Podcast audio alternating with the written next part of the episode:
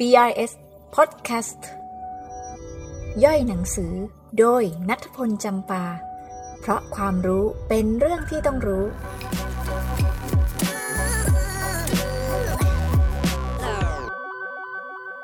สวัสดีคุณผู้ฟังทุกท่านนะครับ พบกับผมนะครับนัทพลจำปานะครับกับย่อยหนังสือนะครับ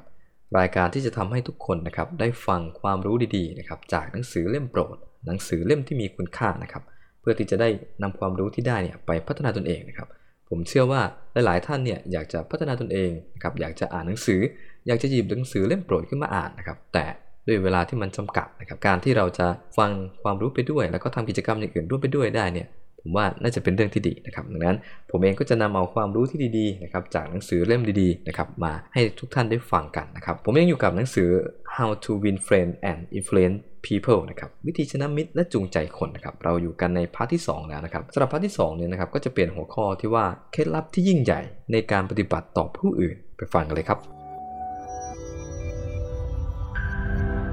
ครับเริ่มต้นอย่างนี้นะครับเราเคยถามตัวเองบ้างไหมฮะว่าเราต้องการอะไรบ้างในชีวิตนะครับดังนั้นนักจิตวิทยาส่วนใหญ่เนี่ยก็ได้ให้คำตอบนะครับที่อยู่ในสโคปเดียวกันนะครับอยู่ประมาณ 7-8 อย่างต่อไปนี้นะครับ อย่างแรกคือ เราทุกคนเนี่ยต้องการสุขภาพดี ต้องการอายุยืนที่2ก็คือเราทุกคนต่างต้องการอาหารที่ดี ที่3คือเราทุกคนนะครับต่างต้องการการนอนหลับที่มีคุณภาพ การนอนหลับที่ดี ที่4ก็คือเราต้องการเงิน และสิ่งที่เงินจะซื้อได้นะครับอันนี้แน่นอนอยู่แล้วนะครับที่5ก็คือเราต้องการความสุขในอนาคตครับแล้วก็ที่6นะครับอันนี้ขาดไม่ได้เลยนะครับก็คือ เราต้องการความสุขทางเพศนะครับอันนี้มันเป็นเรื่องที่ปฏิเสธไม่ได้นะครับ หลังจากนั้นแล้วนะครับทุกคนนะครับต้องการความสำเร็จของลูกนะครับสำหรับคนที่มีลูกแบบผมเนี่ยนะครับก็เขาคาดหวังแล้วก็อยากจะเห็นลูกเนี่ยประสบความสำเร็จนะครับก็ก็ถือว่าเป็นสิ่งที่เราต้องการอย่างหนึ่ง และสุดท้ายก็คือ เราทุกคนต่างรู้สึกว่าตัวเองเป็นคนสำคัญ ทุกๆคนต่างมีความต้องการใกล้เคียงกันนะครับในหัวข้อที่พูดไปแล้วเมื่อกี้นะครับแต่มันมีหัวข้อหนึ่งครับที่นักจิตวิทยาระดับโลกนะครับสองท่านนะครับทั้งซิกเมนฟรอยนะครับแล้วก็จอห์นเดลอีพูดไว้เหมือนกันนะครับก็คือ เราทุกคนต่างรู้สึกว่าอยากจะเป็นคนสำคัญ ซึ่งนักจิตวิทยาบางท่านเนี่ยได้ให้คำที่มันแรงกว่านั้นนะครับ ก็คือคำว่าความหิวโหยการเป็นคนสำคัญทำไมถึงได้พูดเรื่องความหิวโหยการเป็นคนสำคัญนะครับสำหรับคนทั่วๆไปนะครับที่ได้รับความสำคัญอยู่แล้วอยู่บ้างแล้วนะครับจากทุกๆ คนที่อยู่รอบข้างเนี่ยการรู้สึกว่าตัวเองหิวโหยความสำคัญเนี่ยก็อาจจะไม่ถึงขั้นขั้นนั้น อาจจะไม่ถึงขั้นหิวโหยนะครับแต่สำหรับบางคนที่ไม่ได้รับความสำคัญเลย จากทั้งครอบครัว จากทั้งคนรอบข้าง จากทั้งที่ทำงานหรือว่าอะไรนะครับ มันเหือดแห้งมานาน นานจนจนมันมันท้อมันตัดพอชีวิตไปแล้วนะครับ ความหิวโหยความสำคัญเนี่ยก็จะแรงขึ้นแรงขึ้นนะครับ แรงขึ้นมากจนบางครั้งเนี่ยคนที่ต้องการความสำคัญมากๆ กลายเป็นคนวิกลจริตไปเลยนะครับ ทีนี้พอเขาเป็นคนวิกลจริตเนี่ยโลกที่เขาสร้างขึ้นมาจากมโนภาพของเขานะครับ ก็จะเป็นโลกที่ ที่เขาเนี่ยเป็นคนสำคัญ บทบาทที่เขาได้รับในนั้นก็จะเป็นบทบาทที่เขามีความสำคัญนะครับ นักจิตวิทยาบอกว่าสำหรับผู้ป่วยวิกลจริตที่ต้องการความสำคัญระดับนี้นะครับ บางครั้งเนี่ยการรักษาเขาให้หายเนี่ยอาจจะเป็นเรื่องที่ทำร้ายเขามากกว่าที่ปล่อยให้เขามีความสุขกับความรู้สึกว่าตัวเองสำคัญในโลกในจินตนาการของเขาซะอีกนะครับ นั้นจะเห็นว่าเราทุกคนต่างอยากจะเป็นคนสำคัญ และใครก็ตามที่ขาดมันมากๆเนี่ยอาจจะเข้าขั้นวิกลจริตเลยก็ได้นะครับ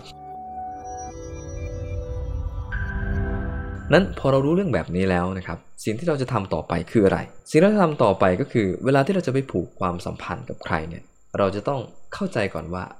ทุกๆ คนที่เราอยากจะไปคุยด้วยเนี่ยเขา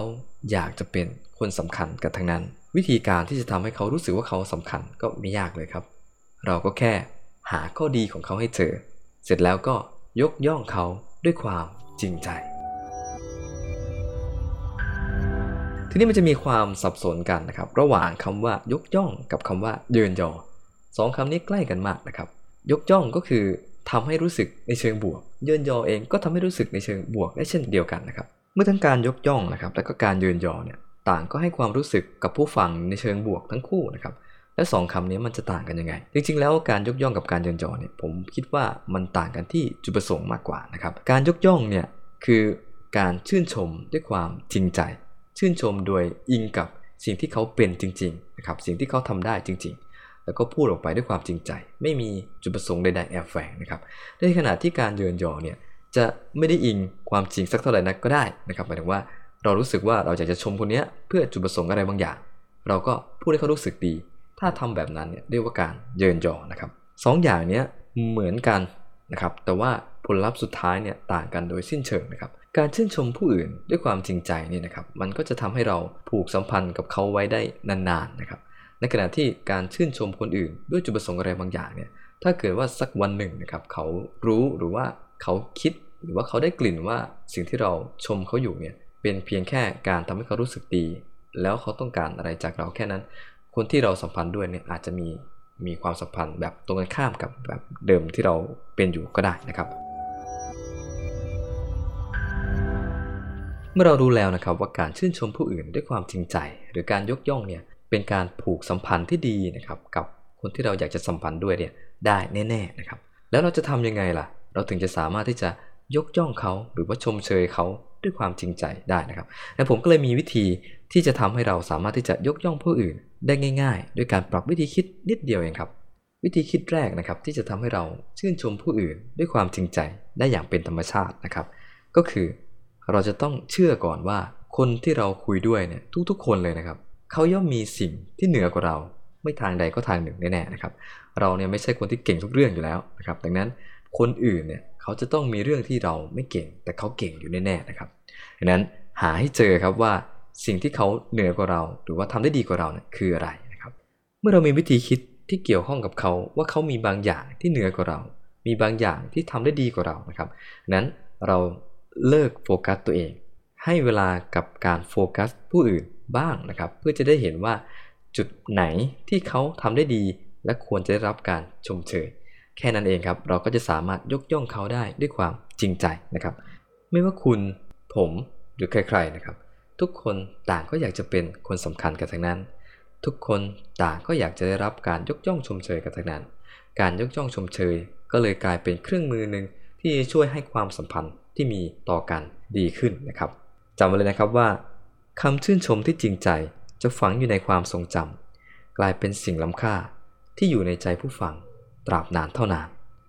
เพราะความสัมพันธ์เป็นเรื่องสำคัญ